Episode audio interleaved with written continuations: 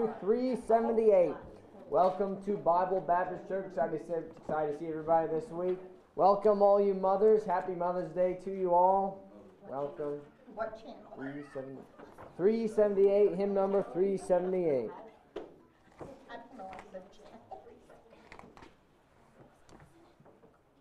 We'll sing as loud as we can.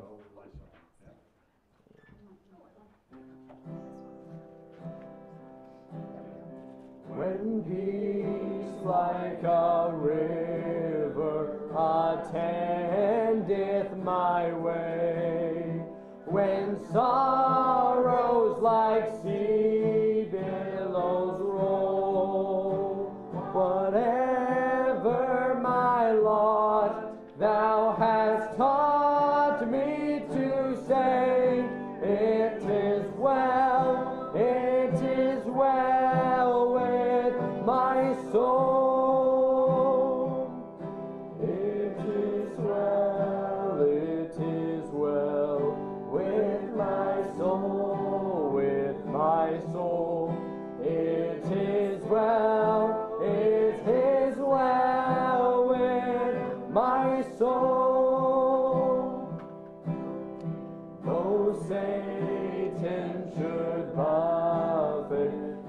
Trials should come, let this last assurance control what Christ hath regarded my helpless estate, and hath shed his own blood for my soul. Well, it is well with my soul, with my soul. It is well, it is well with my soul. My sin, oh, the bliss of this glorious thought. My sin, not in part, but the whole is nailed to the cross, and I bear it no more. Praise the Lord, praise the Lord, oh my soul. It is well, it is well with my soul, with my soul. It is well, it is well with my soul. And Lord, haste the day when the face shall be sight, the clouds be rolled back as a scroll, shall resound, and the Lord shall descend. Even so, it is well with my soul. It is well, it is well with my soul, with my soul. It is well, it is well with my soul. Mister Eddie, would you pray for us? Heavenly Father, thank you for the blessings of this day, Lord. We thank you for the love that you give us. We thank you for the word, mm. Lord. We ask you bless this day and bless the message that we will receive today. And we ask that you uh, uh, keep your hand on us, Lord. In mm. Jesus' name. Amen. Amen. Thank you. Please stay standing if you will and turn your hymn books to four. Um. Oh, okay. Sorry, you did. Four fifty-six. Please and thank you. Four fifty-six. Count your blessings. Amen. You're feeling down. This is a good song to sing.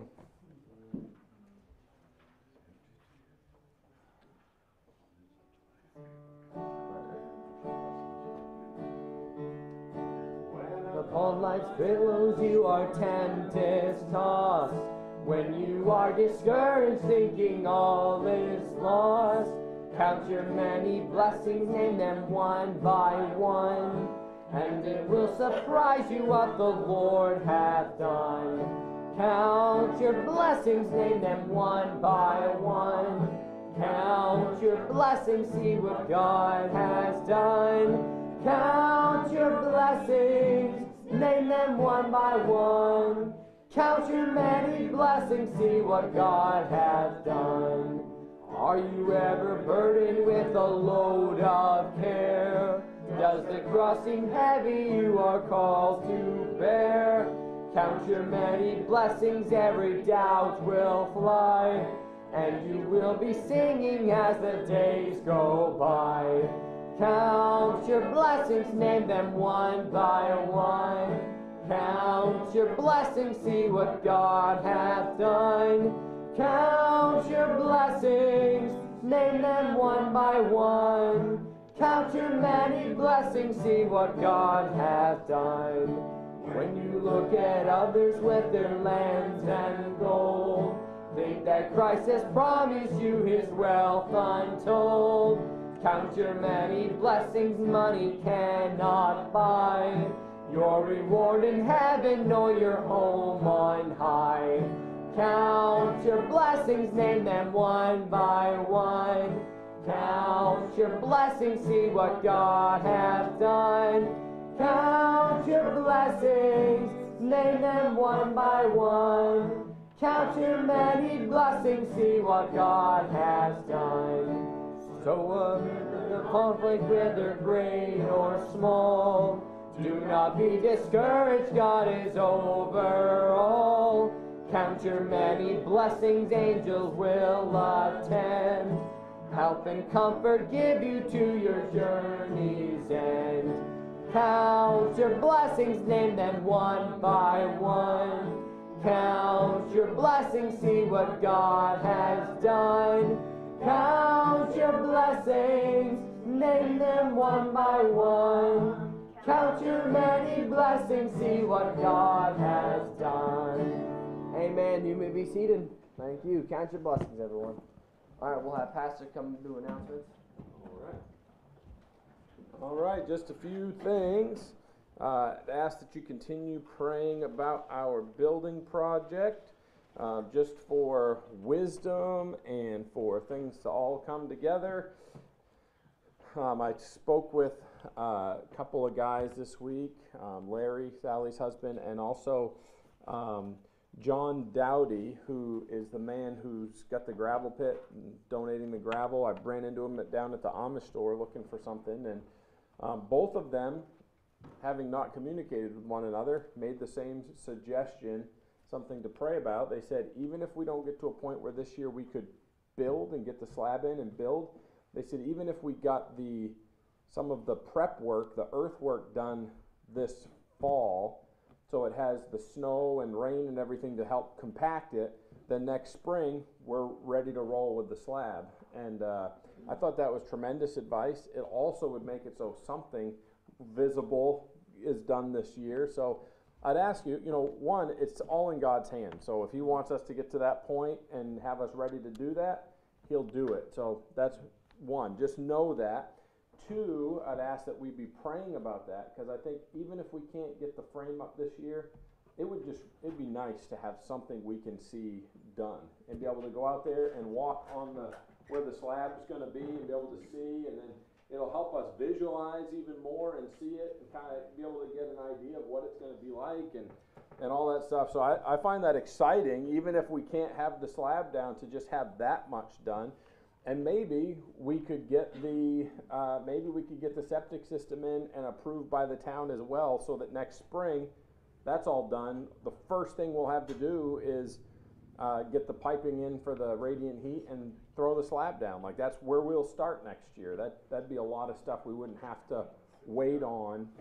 And, uh, you know, being at that point, something Larry also said was that it puts us in a position where when we're trying to get plumbers out here, we, we'll be higher up on the list because we're ready for them. Like, it's just, come on in, we're ready for you. It's not, well, I'm going to have to schedule you amidst all these people that still got to get their earthwork done and all that, we'll be ready. We could have them booked and lined up. And so anyways, does sound like that would really put us in a good spot. So pray about that with me, just that God will work that all out, help all the pieces to come together, because there's still, you know, several things we'd have to get lined up. But just be praying, and, and I'm going to do some research and see, you know, maybe we can, even though we don't have permits, maybe we can start getting some materials down here, um, some gravel and things like that, just so that when we're ready, we can roll, you know, we can, uh, we can start getting that stuff down. So lots of things to pray about and to be thinking on. Um, tomorrow, the septic guy is meeting me here to look at that again and shrink that down and start looking to see if we can, you know, what kind of system we can do. Um, so pray also on that. So some things happening, some things progressing. Just keep uh, keep those things in your prayers. Um, so that's building project. Also, Saturday morning, nine thirty a m, outreach ladies meeting, June twelfth. Um, so that's at six p m And then uh, men's prayer breakfast, the twenty-seventh. So that's next Saturday at seven thirty a m So several things coming up. And then before I... Um, close out the announcements, we do want to recognize the moms that are represented here. So I know we have several. So uh, if we could have moms, if you're able to stand. I know someone's backs are hurting. Uh, so, um, so moms obviously play a huge role in our lives and in our kids' lives. And uh, you know, we all had a mom that invested in us and poured their love and their nurture and their care into our lives and helped to make us what we are today. Mm-hmm. And if you have kids, and obviously you guys all are moms, so you have kids, you do the very same thing that you learned from your moms, pouring your love and your care and your nurture into your children. You have, or you are, and we just want to thank you for all that you do and for the investment that you've made in us who are, who have moms, and you who are mothers. Thank you for all that you do. Thank you for uh, just being great examples and representatives of godly moms and pouring your life into your kids. And, and honestly, you know, you pour your lives into your church family too. And we thank you for that and for that investment. We do have some gifts for you on the back. I think there's enough there, so there's a, a baggie. Just, you can grab one. Don't leave without it. Uh, take one with you, and it's just a small way we can say thank you for being such great moms and pouring your lives into your family. So Amen. We thank you. Thank you for all you do. All right. Thank you, Mom. You can be seated. We appreciate that. And uh, everyone's smiling. We'll fix that. Ushers, come on down. No, I'm just, I'm just kidding. All right. And Caleb, could you pray for the offering, bud? Yes, sir. God, thank you for this wonderful day, Lord. Uh, please bless the offering, Lord. Please bless the pastor and uh, with the message you prepared for us, Lord. Please bless our hearts with it, Lord. And uh, please help us have a safe trip home, Lord. In Jesus' name, amen. Amen.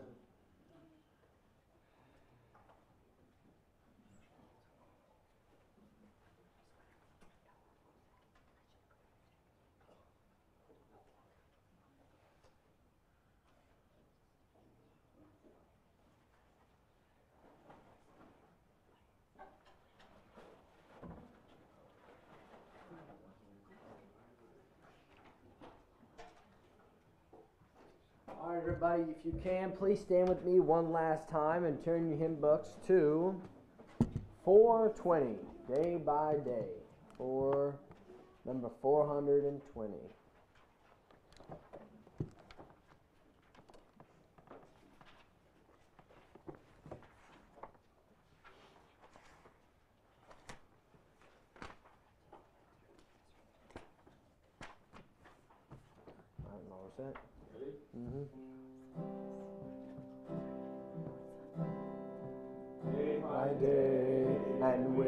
Passing moment, strength I find to run the trials here, trusting in my Father's wise bestowment. I've no cause for worry or for fear. He who His heart is kind beyond all measure. Gives true to each day what he deems best. Lovingly, it's part of pain and pleasure, mingling toil with peace and rest.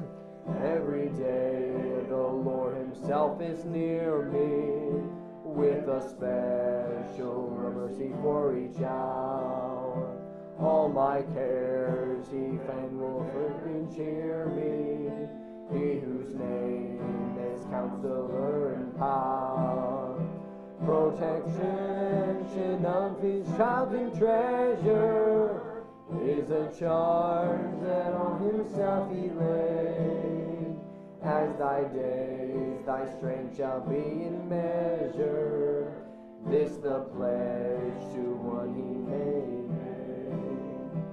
Every when in every tribulation, so to trust thy promises, O Lord, that I lose not faith's sweet consolation, offering me within thy holy word. Help me, Lord, when toil and trouble meeting, ere to take as from a father's hand, one by one the days, the moments fleeting, till I reach the promised land. Amen. You may be seated. Thank you so much for your singing. All right, we'll have Pastor come up. We got a special this morning. Uh, excited about this. It's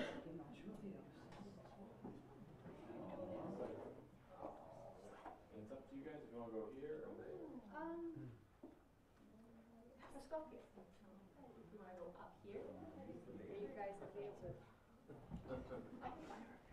Oh, this isn't intimidating or anything. um, so today we're gonna, yeah, we're gonna do how deep the Father's love for us.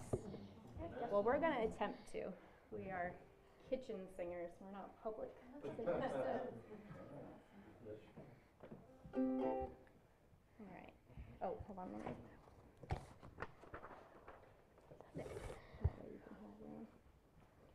How deep the Father's love for us, how vast beyond all measure, that He should give His only Son to make the wretch His treasure. How great the pain of searing loss, the Father turns His face away, as wounds which mar the chosen one.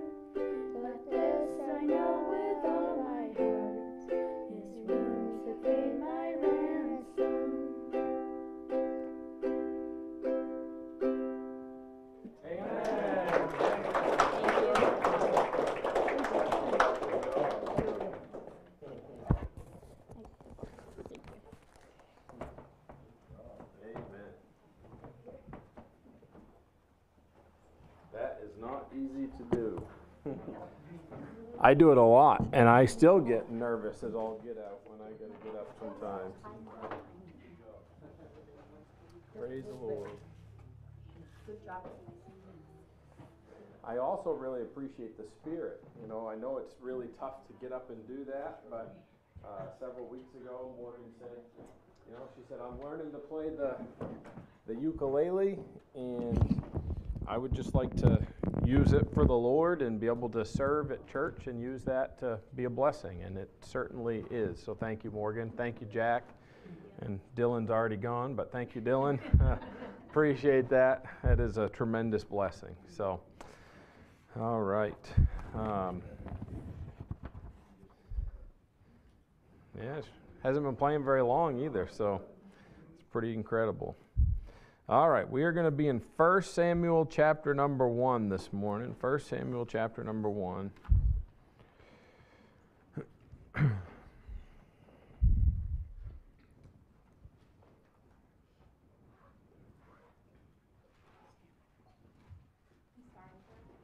First Samuel chapter one. Sorry, I don't have the screen going today. I didn't get around to it, so forgive me. I don't have as many cross-references as usual.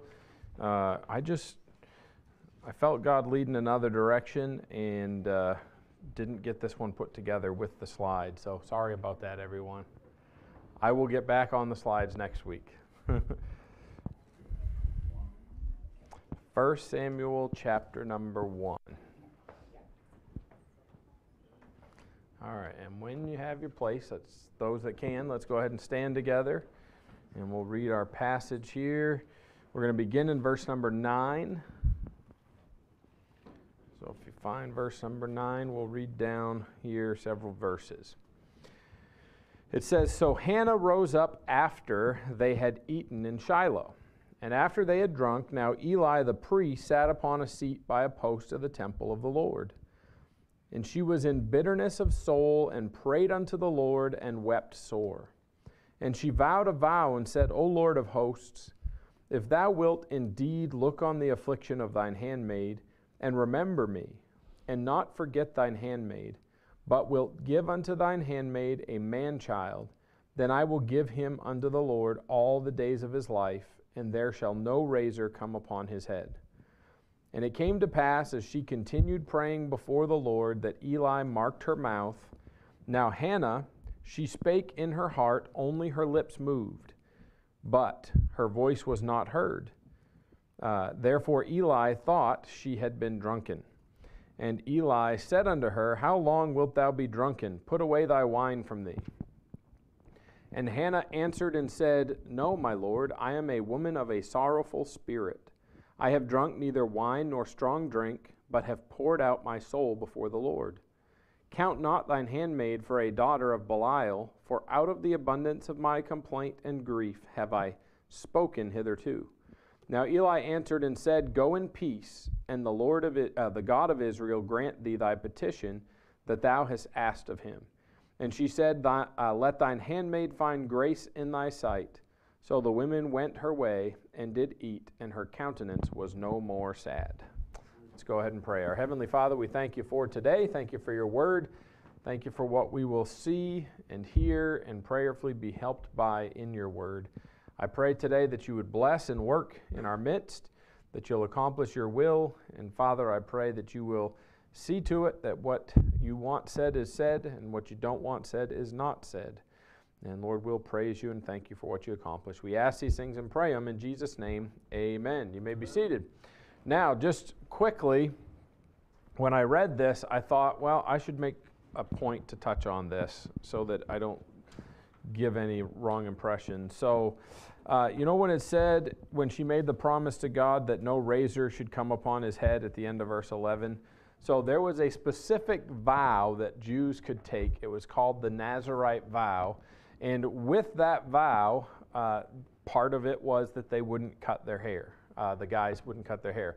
Now, in that was a Jewish thing. So I'm only pointing that out to say we're not promoting men having long hair. Okay, just uh, I thought it might be a good idea to just point that out. Actually, over in Elijah, is it First Corinthians or Second Corinthians? First Corinthians, where it says even nature teaches that it's a shame for a man to have long hair. So, uh, you know, the Bible does actually say in the New Testament uh, to a church, the church at Corinth, that guys shouldn't have long hair. And then the argument is made, well, what is technically long hair? Well, that's between you and God. I'm not going to tell you, you know, I know Bible colleges that you've got to have it trimmed behind the ears and it's got to be just so. You're also not supposed to have beards in most of those places. We're not like that. I'm just simply saying we're not promoting men having ponytails or anything like that. Now, we portray Jesus with long hair and a beard. Yeah, which I don't so believe. It's, right, yeah. I don't believe he actually had long hair. I guess now I've opened a can of worms. Uh, I don't believe Jesus had long hair. He was not a Nazirite, although some people say, well, Jesus was a Nazirite. Well, no, he wasn't. He was from Nazareth, but Nazareth was an all Nazirite. You know, so that's, I think some people have made that, drawn that and said, well, Jesus was from Nazareth. He must have been a Nazirite. Therefore, he must have had long hair. I don't believe Jesus had long hair. Now, that being said, they didn't have buzzers, you know, like they do now back in Bible times. So how long was his hair? I don't know. I think it probably had a little length to it, but I don't think it was, you know, ponytail hairdo like we often see in the pictures and the movies. So that's that's where my take is. I don't think Jesus would have had long hair, and then in First Corinthians he would have inspired, even nature teacheth that it's a shame for a man to have long hair. Uh, I think that's, you know, that would be contradictory uh, for that to be the case, but you know, everyone's entitled to have their own interpretation, but that's what I believe, is that he did have cut hair, uh, Bible times cut hair, not, you know, Erica just took the buzzers and shaved my head bald, you know, not that kind of short, short hair, not Brother Elliot's, you know, after a fresh shave, but I do believe it was, it was cut. You know, I don't believe it was shoulder length or, you know, halfway down his back or anything like that. We also portray him many times as having blonde hair and blue eyes. That's not what Jesus looked like. He was a Jew. He wasn't a, he wasn't a German or, you know, or an American. Uh, we've seen pictures, and in some of the old movies, he had light colored hair and he had blue eyes, and that, you know, that's sometimes been what he's been depicted to look like. Uh, you know, maybe Adolf Hitler wanted to picture that, I don't know, but you know, that's not what Jesus actually looked like. Uh, he had dark hair, he had brown eyes, he was, he was Jewish. Um, so, you know, there's a lot of traditions that we have that have been put out there, that there's a lot of good traditions, there's a lot of right and accurate traditions, but there's a lot of traditions that aren't true and aren't biblical. So, I'm not saying throw every, all traditions out. You know, the Bible does talk about, uh, the Apostle Paul said, under inspiration of the Holy Ghost, mind you, uh, to teach those, to follow or mark those that don't walk after the traditions that we've taught or that we've walked after. I'm, I'm misquoting, I'm paraphrasing. So there are good traditions, but there's a lot of traditions we practice that are not actually good traditions. Um, and just, you know, it's worth examining them and considering, are these biblical? You know, uh, I was listening to a podcast yesterday while I was mowing. Uh, you know what? Scrap that. We got to get going here. I don't want to. I don't want to spend half of the half of the service going over all these different things. But uh, but I wanted to point that out just because I thought it was a good a good thing to mention. Um, so all right. So back to Hannah in First Samuel. And her uh, her prayer to the Lord. Now we're going to see down in verses twenty-four through twenty-eight, it goes on and says, and when she had weaned him, so she had a son, she, excuse me, she took him up with her with three bullocks and one ephah of flour and a bottle of wine, and brought him unto the house of the Lord in Shiloh, and the child was young. And they slew a bullock and brought the child to Eli. And she said, O my Lord, as thy soul liveth, my Lord, I am the woman that stood by thee here praying unto the Lord. For this child I prayed, and the Lord hath given me my petition, which I asked of him. Therefore also I have lent him to the Lord. As long as he liveth, he shall be lent to the Lord. And he worshipped the Lord there. So we see the fulfillment both of God providing the son, but also of Hannah fulfilling her commitment to the Lord, that if God gave her a son, she would give him back to the Lord once he was weaned. So it's definitely one of my favorite passages, specifically dealing with a mom in the Bible. What a tremendous blessing to see the testimony of Hannah. And she just has a tremendous heart. uh, tremendous heart for her son, tremendous heart for the Lord. And, you know, it's a good reminder when there's something that we are, in a sense, desperate over. She was desperate for a son. You know, to the Jew, uh, having a son was everything, because that's what carried on your family. That's what, uh, if she couldn't have a son, then it was like almost like she was considered an inferior woman because she couldn't have a child.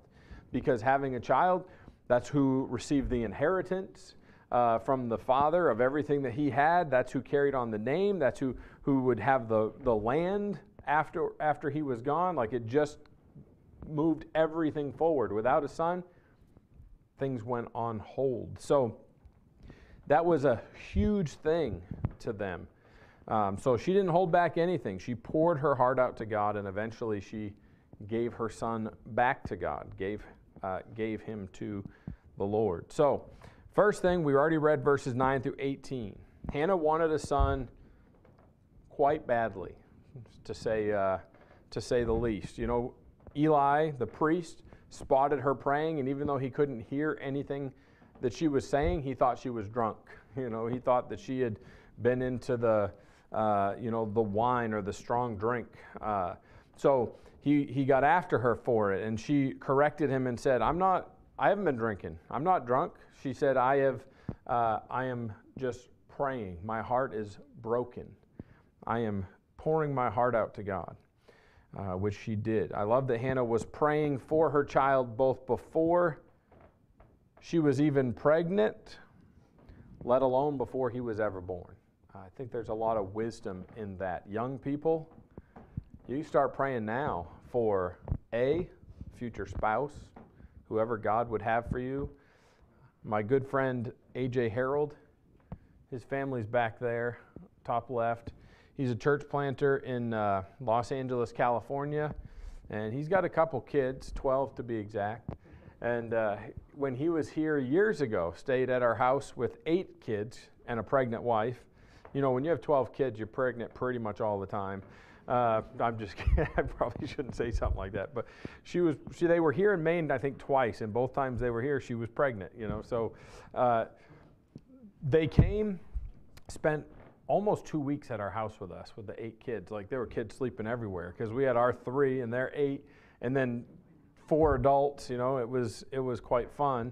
And I remember him telling me one of those times, he said, it was quite fun, it was quite crazy too, but he was telling me that he was praying for his kids' spouses. He would, each day he would pray for each one of their spouses, and I thought, wow, that's something. Like, you know, for me at the time, I had thought, well, when they get older, I'll start thinking about that. But he was praying, he said before they're even born, he starts praying that God will be preparing a specific person for them, one that will love the Lord, one that will love his daughter or his son, and, and reverence the husband, and love the, the, uh, uh, love the uh, come on, the wife.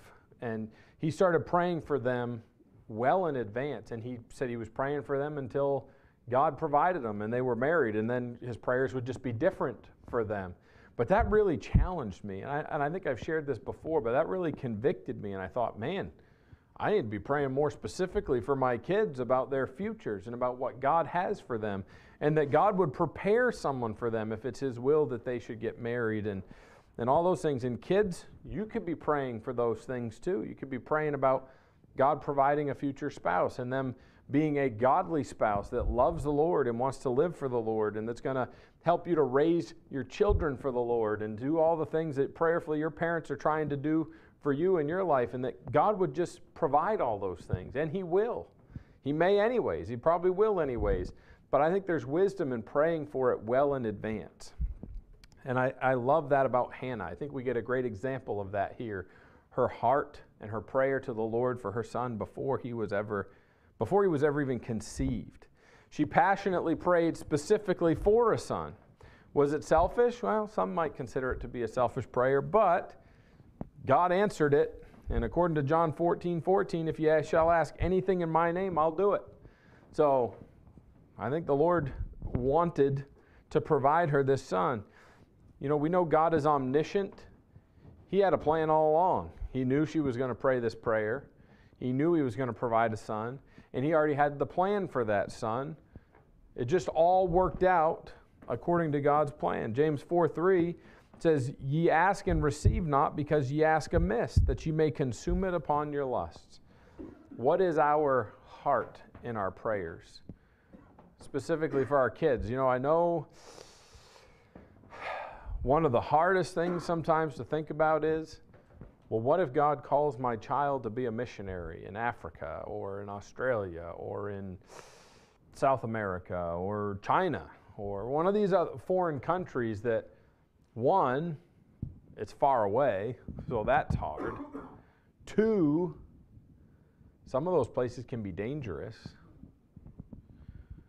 How are we going to feel? How are we going to respond to that? And and I'll be honest, sometimes I think, Lord, please don't call my kids to a foreign country to be a missionary. But then I check myself real quick and go, Lord, please help me to have the right heart and the right spirit, that if you ever did call one of my kids to somewhere else, I could, I could handle that in a, in a godly way. Support them, be behind them,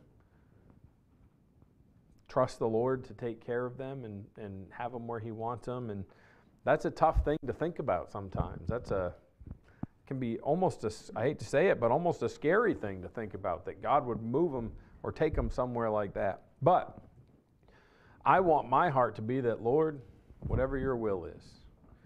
I would rather, here's, here's where we have to be.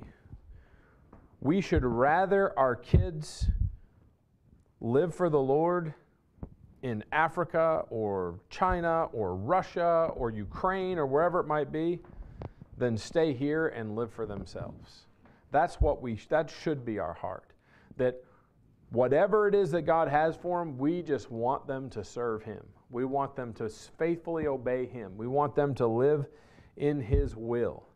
And that should be our heart's desire. And that was Hannah's heart's desire, because we've read it already, but when he was weaned, probably around three years old, she brought him back to the temple.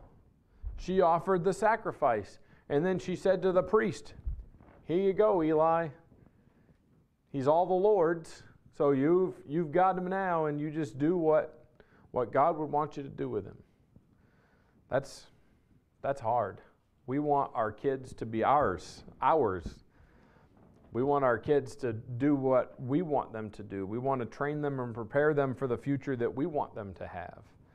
We want them to stay close to home, uh, you know, maybe even live in our home for the rest of their lives. You know, we, we want them, don't ever go, don't ever leave, just stay. Some of you have that whether you want to or not. You know, maybe you don't want that, but you're kind of stuck with it. You know, we want, we just want our kids, uh, we want the best for them, right? And even when they become adults, we still want to take care of them and still want to help them. And, well, there comes a point where we have to trust our kids to God. And the sooner we do it, the younger we do it, the better off they're going to be and the better off we're going to be. Uh, I'm not saying kick them out and drop them off at the temple or the church or anything like that. I'm simply saying that our... no, uh, I'm just simply saying that we need to be training them and raising them with that heart and that spirit. Uh, you know, Hannah passionately prayed for the son that God would give her, promising she'd give him right back. And sometimes I think, um, I think parents think, well, when they're when they go out on their own, then I'm going to trust them to God. But what about from the time they're born until the time they're on their own? What do we do then? We still need to trust them to God. And if we do, then our heart should be that we want to raise them and train them, not necessarily for something specific outside of the specific, should be to seek what God's will is for their lives. And I can't know that. I can't know God's will for Elijah or God's will for Elizabeth or God's will for Caleb. I can know my will for them. I can know what I would like them to do, and I can push them and try to steer them in a specific direction. The only direction I should be working to steer them is towards God's will. What is God's will for your life? What is God? What do, what do you want to do with your life? Well, I don't know. Okay, are you praying specifically for God to reveal His will for your life to you? Well, sometimes. Okay, how about all the time? How about daily? You know, what is God's will for your life? That's what we try to encourage our kids with. Elizabeth, you know, we're not, we don't push her as much because she's a young lady and she's a little younger, but certainly Elijah, and God's given that to him. Caleb, we push him. He's not quite, doesn't know yet, uh, but, you know, he's, he's getting there. I think he'll figure it, well, God will reveal it eventually in his time, but we need to teach our kids to have a heart to seek that. And as parents, how do we do that? Well, for starters, we model it. We demonstrate it through us seeking God's will for our lives and praying for our kids and ideally with our kids, that God would reveal his will to them. Hannah, we see her pour her heart out to God, and God, I'll give them to you. You can use them as you see fit. All right.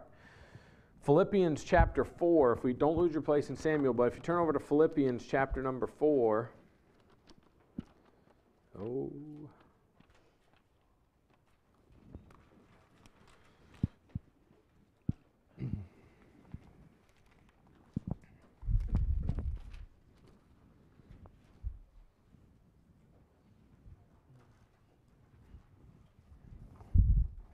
We'll begin in verse number six.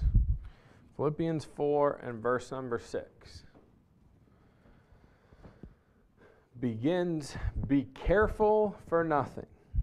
That means to be, I know we've talked about this a number of times, it means to be full of care for nothing. In other words, don't worry. That's hard to do. I was sitting on my couch earlier, well, Wednesday night, after spending the afternoon with Pastor Wiley, and we're sitting on the couch and we're talking, and I'm like, well, yeah, and this and this, and he goes, are you a worrier? And I go, I guess I am. I said, I think I got it from my dad. He was always a big worrier, you know, he was always stressed. And I know my little sister Danielle's got that gene. And I said, I guess I am a little bit. And I said, I'm trying not to be. I'm working at it. You know, this building project, I know I shared a few weeks ago that God is revealing some deficiencies to me. And I think one of them is worrying, which ultimately worry is a consequence of a lack of faith. That's what it really is. So when I worry, God keeps poking me and saying, hey, you're not trusting me. Hey, you're not trusting me. And I go, oh, that's right. And I'm working at that. And he told me his wife used to be a worrier, but the last few years, God really helped her, and she's she stopped worrying. She just trusts, trusts God. And I said, well, that's what I need to do. Just trust God. He says, be careful for nothing, but in everything by prayer, that is communication with God, and supplication. That is the request we make to God. With thanksgiving, let your requests be made known unto God. And the peace of God, which passeth all understanding, shall keep your hearts and minds through Christ Jesus. Well, I'm praying and I'm not getting the peace. Well, when we pray, it needs to not just be, God, do this, and then we keep worrying about it. It needs to be, God, will you take this and give it to him? You know, we sang, uh, count your many blessings. That's out of Peter. Well, Peter also says, cast your cares upon him, for he careth for you.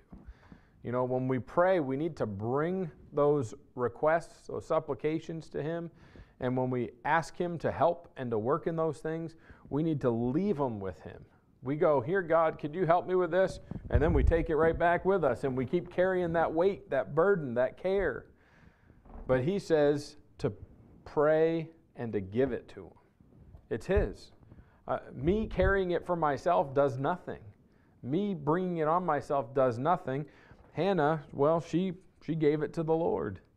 And she didn't worry. When she dropped Samuel off to Eli, you know, she has more kids, and we, we see that a little bit later. And other than that, we don't really hear anything else about Hannah. That's, that's the whole, most of what we've seen already has already been, uh, is, is about the extent. We get a little bit in chapter two, and then Hannah's not mentioned again or talked about.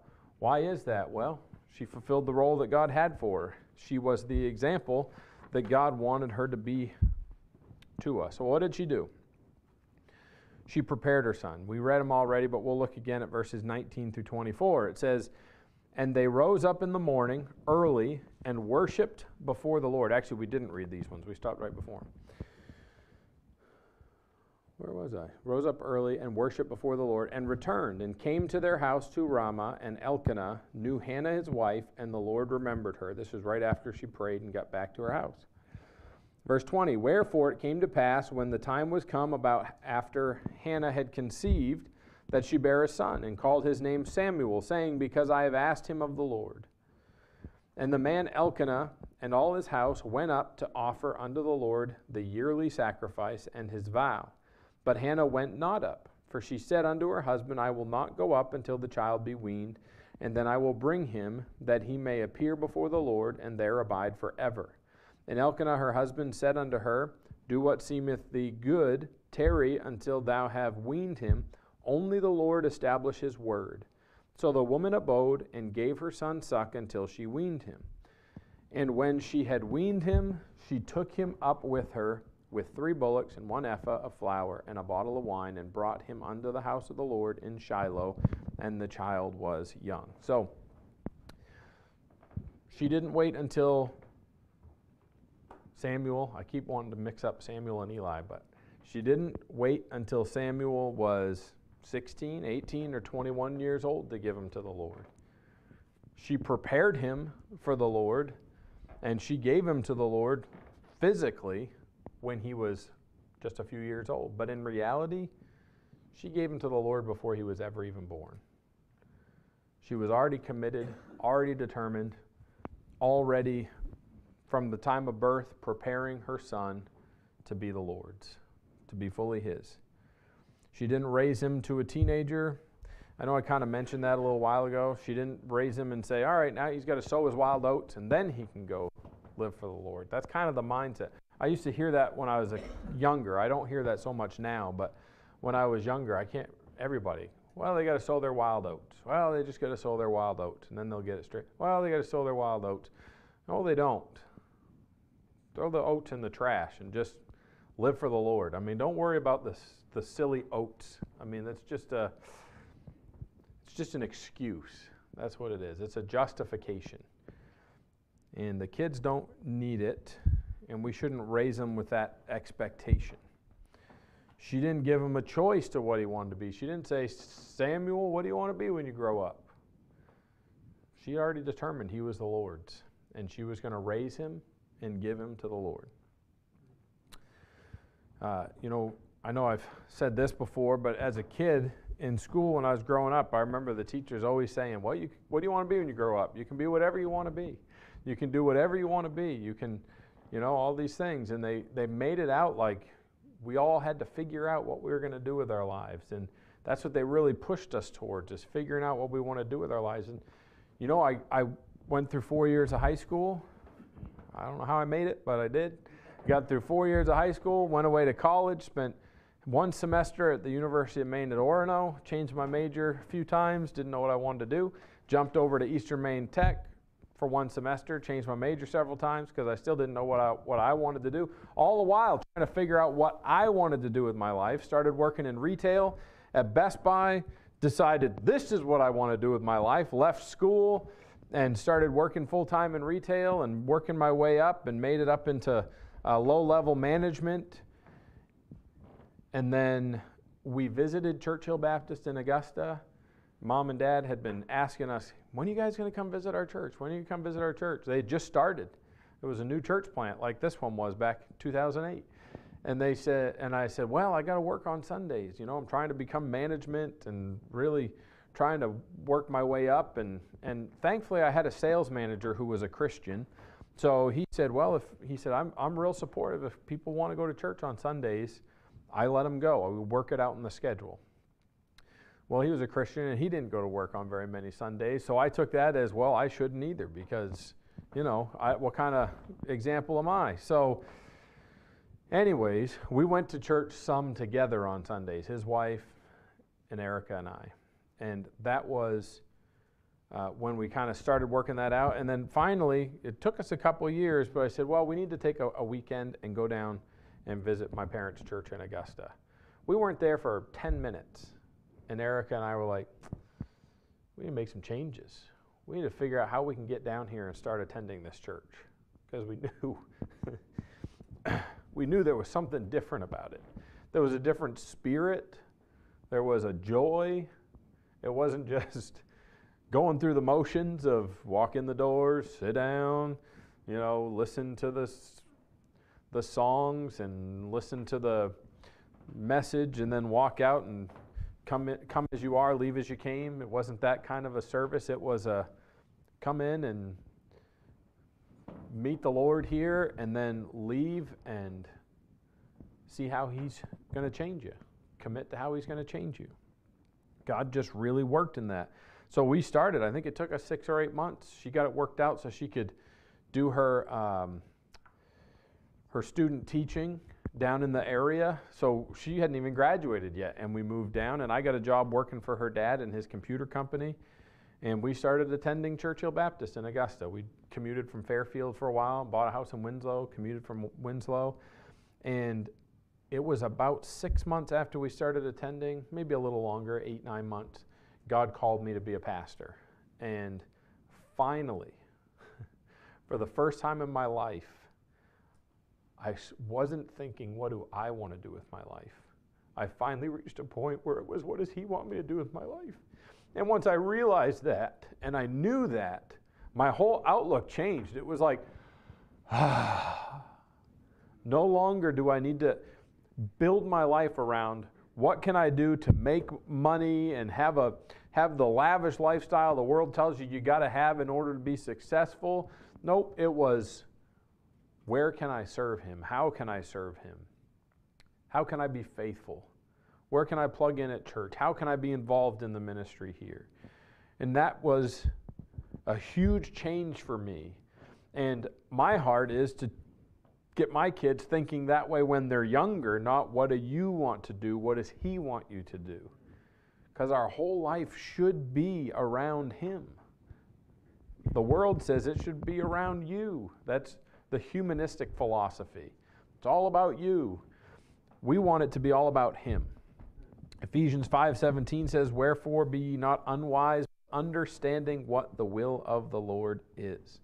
God wants us to know his will, but we've got to seek it. We've got to want to know it so that we can do it and not just try to do what we want to do. First Corinthians four nineteen says, but I will come to you shortly if the Lord will, and will know not the speech of them which are puffed up, but the power.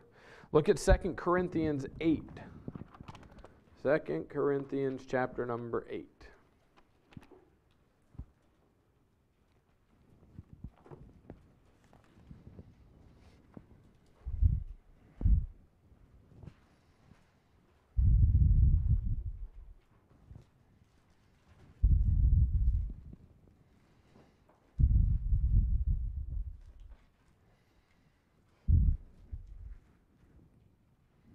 Verses one through seven. It says, moreover, brethren, we do you to wit of the grace of God. That word wit means to know. We, we, do, uh, we do you to know of the grace of God bestowed on the churches of Macedonia. We want them to understand. It's like a full knowledge of. How that in a great trial of affliction, the abundance of their joy, who's the there? The churches of Macedonia. And their deep poverty abounded under the riches of their liberality. They had joy, though they also had deep poverty, and yet it abounded under the riches of their liberality, their, their liberty, their freedoms. For to their power I bear record, yea, and beyond their power they were willing of themselves, praying us with much entreaty that we would receive the gift and take upon us the fellowship of the ministering to the saints. And this they did not as we hoped. They had provided for Paul and his comrades, though they didn't have an abundance. Praying us, verse four, with much entreaty that we would receive the gift and take upon us the fellowship of the ministering of the saints. And this they did not as we hoped, but first gave their own selves to the Lord and unto us by the will of God. So He says, we didn't hope for this. We didn't ask for this. It wasn't at our request, but they first gave themselves to the Lord, and the result was, because of His will, they then gave themselves to us and to our service to help us and to provide for us how they saw, how God saw fit. Not because we asked or wanted. We knew they were in poverty. They didn't have. And yet they prayed for them, and they did what they could to provide the needs. Verse six, insomuch that we desired Titus, that as he had begun, so he would also finish in you the same grace also. Therefore, as ye abound in everything in faith and utterance and knowledge and in all diligence and in your love to us, see that ye abound in this grace also. He's telling them, do the same thing that they did. Give yourself to the Lord. Verse eight, I speak not by commandment, but by occasion of the forwardness of others, and to prove the sincerity of your love. Uh, you know, we ought to give ourselves to the Lord. And you know, for a lot of people, that's a scary thing, because giving ourselves to the Lord might mean we don't get what we want. It might mean that we don't always have the things that we'd like to have, that we can't always do the things we want to do. Well, if I want to go do this, then I want to do it. Well, if I want to go buy this, I want to go buy it. I've worked hard, I've earned the money, I deserve this. That's the mindset that we often have. And you know what? The truth is, we give ourselves to the Lord, we may have all the things that we want. We will have all the things we need. But if we've truly given ourselves to the Lord, our mindset will change, and we might find that we don't want all the things we did, because we are happy and content with just knowing that we're pleasing Him. And as moms, as dads, we need to try to train our kids to be that way. Well, how do we do that? Well, a good way to start is by leading through example. Being that example. Uh, that's, that's tough sometimes. You know, the old, the old saying, do as I say, not as I do. That's where many people want to live. That's how, you know, that's how I want to live sometimes. Well, I know what's right, and I want my kids to do what's right, but I want better for them than for myself, so do what I say even if you don't see me doing it. Well, it should be do as I say, just as I do. I'm modeling this for you, because not only am I telling you to do it, I'm also showing you how to do it. I'm living it in front of you so that you can learn.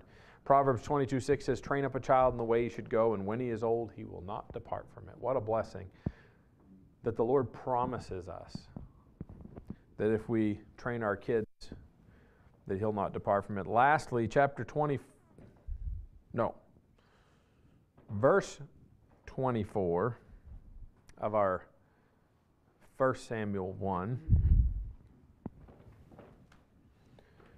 and we'll read down through the first two verses of chapter two. It says, and when she had weaned him, she took him up with her with three bullocks, bullocks, I can't talk this morning, and one ephah of flour, and a bottle of wine, and brought him unto the house of the Lord in Shiloh, and the child was young. And they slew a bullock, and brought the child to Eli. And he said, O my Lord, as thy soul liveth, my Lord, I am the woman that stood by thee here, praying unto the Lord. For this child I prayed, and the Lord hath given me my petition which I asked of Him.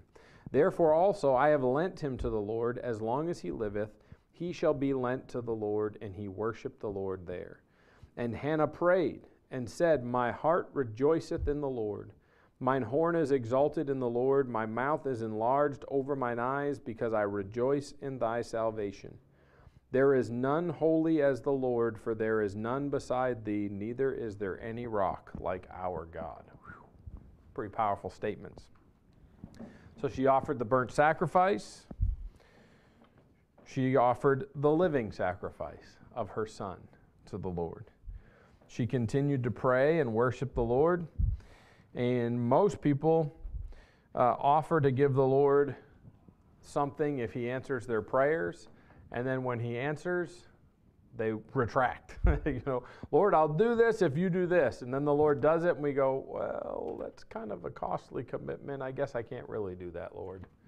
You know, and that's, that's something that people will sometimes do. Well, Hannah didn't do that. She didn't go back on her promise to the Lord. She made a commitment, and she followed through. She recognized there was great responsibility in having this son. There was great responsibility in having a child and, and raising him for the Lord. And she saw that the best way to do that was to just give him to the Lord. Uh, you know, that was a pretty tough thing.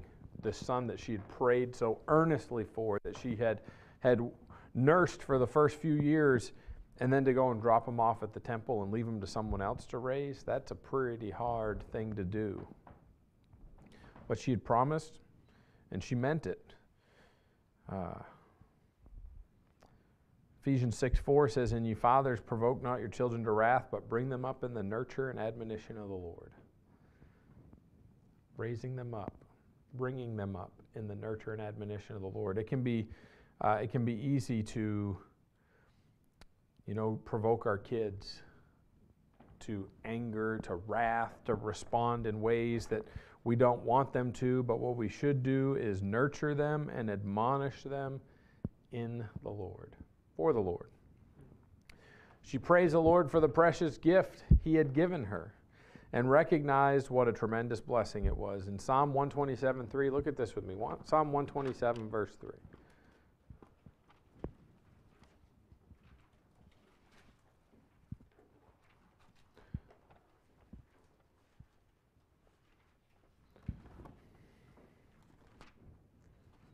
Sometimes, you know, start flipping to a passage, I just got to commit. I start turning, and then my mind starts going somewhere else, and I'm turning, I'm like, where am I? What am I doing again? It's like, you know, you got your keys in your hand, and you're thinking of something else, and then you go, where's my keys? They're not in my pocket. Where did they go? And they're in your hand the whole time. Oh, Psalm one twenty-seven, uh, verse number three says, "Lo, children are an heritage of the Lord, and the fruit of the womb is his reward."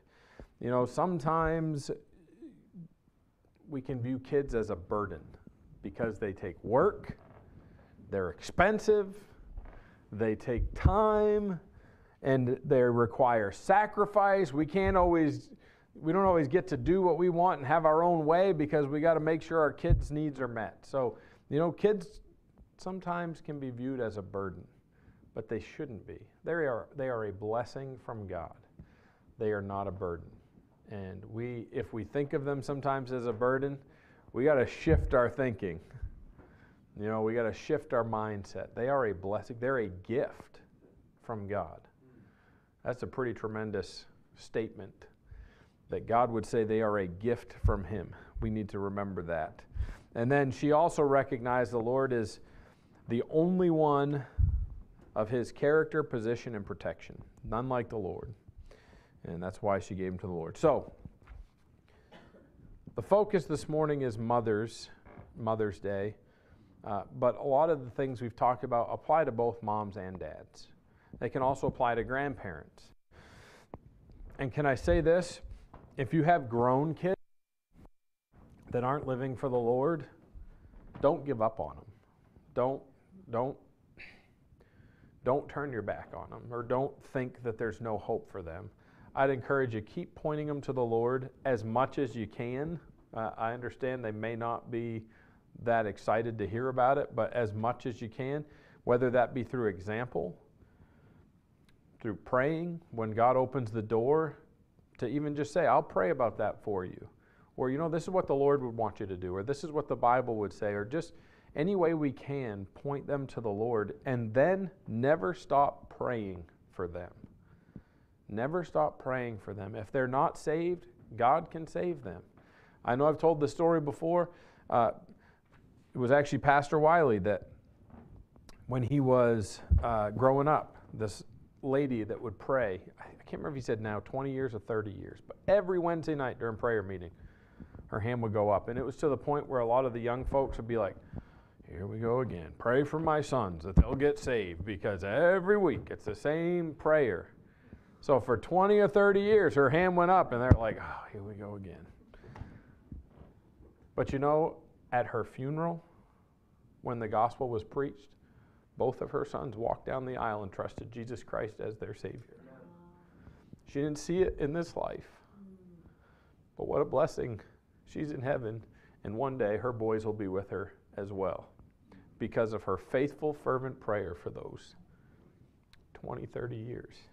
What a testimony of a mother's love and faithfulness that she never gave up. I'd encourage you, if you've got you know, grown children, never give up. Keep praying, keep loving them, and keep pouring your love and the love of Christ into them. God can get a hold of their hearts. But also we have to give them to Him and know that we can't make them be what we want them to be. We can't force them. They're in God's hands. And we've just got to trust Him to do the work that He needs to do to get through to them. Uh, that's tough to do because sometimes we want to, you know, I know of a family whose son's just, he's actually, in his, he thinks he's living for the Lord, but he's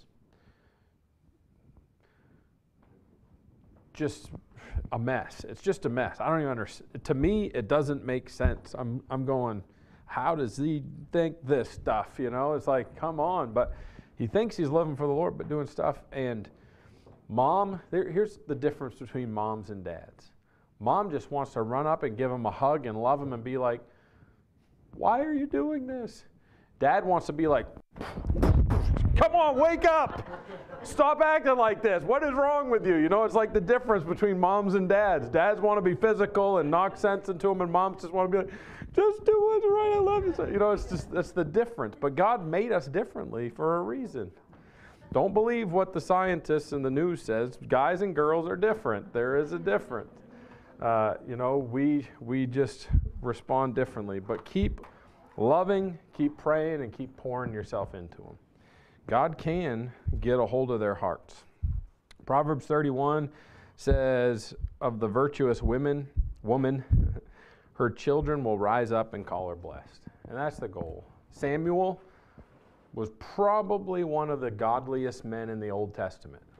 What a testimony to his mom that he lived and served God faithfully. And uh, he didn't have to even speak about her. But his life was a testimony to her faithfulness and her prayers and her obedience. So I'd encourage us, keep, keep at it. You know, uh, somebody said to me a while back, you know, Elijah's, he's still in the house, but he's nineteen, he's graduated, he's working, and I don't know, sometime in the next twenty-five years he'll move out. No, I'm just kidding. Sometimes in the, in the next couple, few years, he'll probably be, you know, moving on to the next stage of his life. Uh, Then we got Caleb, who's, he'll be eighteen in August. He's not that far behind him. And Elizabeth, well, she'll be sixteen this fall. So, you know, they're growing on, up. And somebody said, well, you know, you got one grown. And they were s saying this about themselves. You know, they've got a couple grown. And they said, but I just, I don't want to get lazy and, and tired. I want to finish well. I want to be like, wow, this one's doing good. And that one's doing good.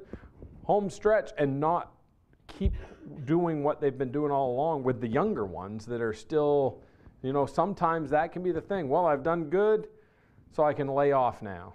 And then the, the younger ones end up out making a mess of their life. So I just want to say, don't, don't give up. Finish well. Stay faithful. All right, that's what I have for you. It was completely different than what I had really intended, but I had notes, but they were kind of there. But thank you, moms, for all you do. Thank you for your investment and your love. You know, there's no love like a mother's love, and uh, it goes a long ways, and it means a lot. It's much appreciated. Let's go ahead and pray. We can fellowship before we dismiss. Our Heavenly Father, thank you for today. Thank you for your word. Thank you for the wonderful example of this mother in the book of First Samuel, Hannah, who, uh, Lord, desired a son. And she poured her heart out to you before he was ever even conceived. And she determined, she dedicated, she gave him to you before she even knew she would have him. And you answered her prayer, you answered her petition and provided a son. And she was faithful to give him back to you. And you used him mightily. You used him as a, as a priest, as a prophet, as a judge. God, you used him tremendously. He anointed David king. What a great man he was, and what a great testimony to his mother Hannah's faithfulness. And Lord, I know there are folks in our church that have kids that are still, they're still raising. And I pray, Lord, uh, those of us who do, I pray you'd help us to, to remain faithful, not to get tired or weary in well-doing, but to keep pressing on with each child and help them all to grow to love you and to live for you and to be faithful to you. Help us to raise them to seek your will, first and foremost, above all else. And Lord, those here that have grown kids, some may be living for the Lord, some may not be, you know.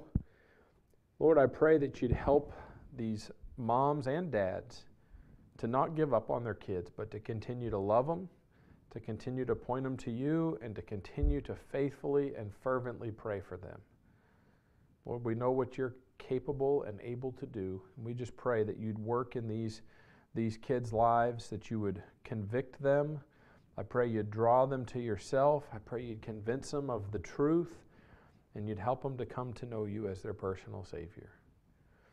And ultimately, Lord, we pray you'd help them to come to a point where they would live their lives for you. What a blessing, and what a tremendous uh, grace it is when that happens. Lord, I pray you'd work in all these situations. Lord, you know them far better than I do. And Lord, we thank you that you are faithful. We thank you that you are good in all things. You are always good. And I just pray you'd help us to exercise great faith in trusting you with, with our children, whether they be young or grown. Help us to have great faith and to trust you, to give them over to you and to leave them in your hands. Father, we love you, we thank you, and we praise you for the blessings you've given us. We ask these things, we pray them all in Jesus' name.